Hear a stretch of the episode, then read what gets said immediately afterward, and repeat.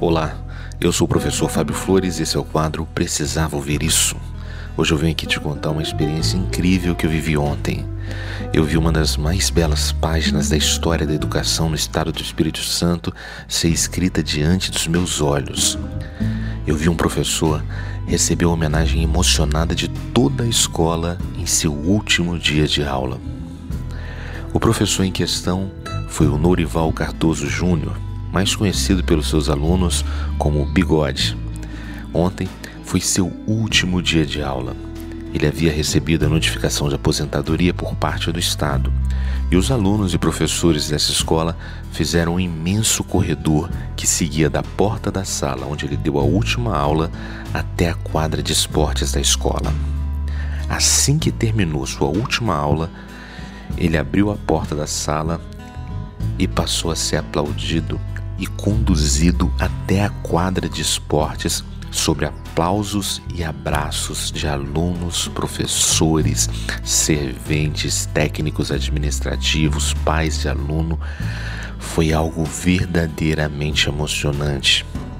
Na quadra de esportes, ele encontrou a primeira diretora da escola que ele trabalhou, encontrou também alguns dos seus primeiros alunos desta longa jornada como educador. Encontrou também suas filhas e a esposa.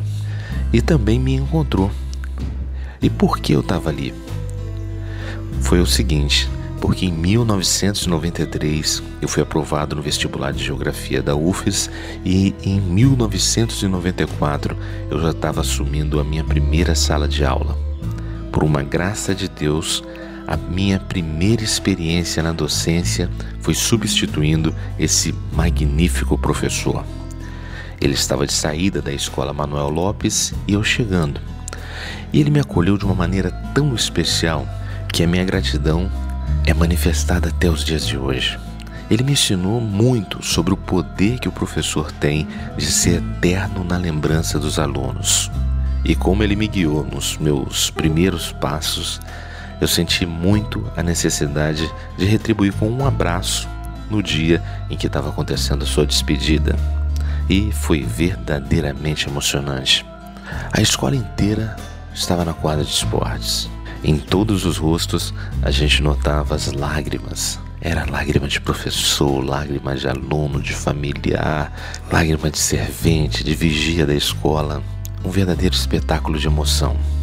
Todo mundo ali estava testemunhando a colheita de uma vida inteira semeando a pedagogia do amor e a geografia do afeto. Em seu discurso de despedida, ele comentou que a diretora um dia, ao notar que os alunos reclamaram que a aula passou rápido demais, ela falou para ele bem assim: Meu filho, você sabe que isso não acontece com todos os professores, né? E sabe por que acontece com você? Porque talvez você seja o melhor momento da vida desses adolescentes durante todo o dia. Continue cuidando com amor de suas aulas.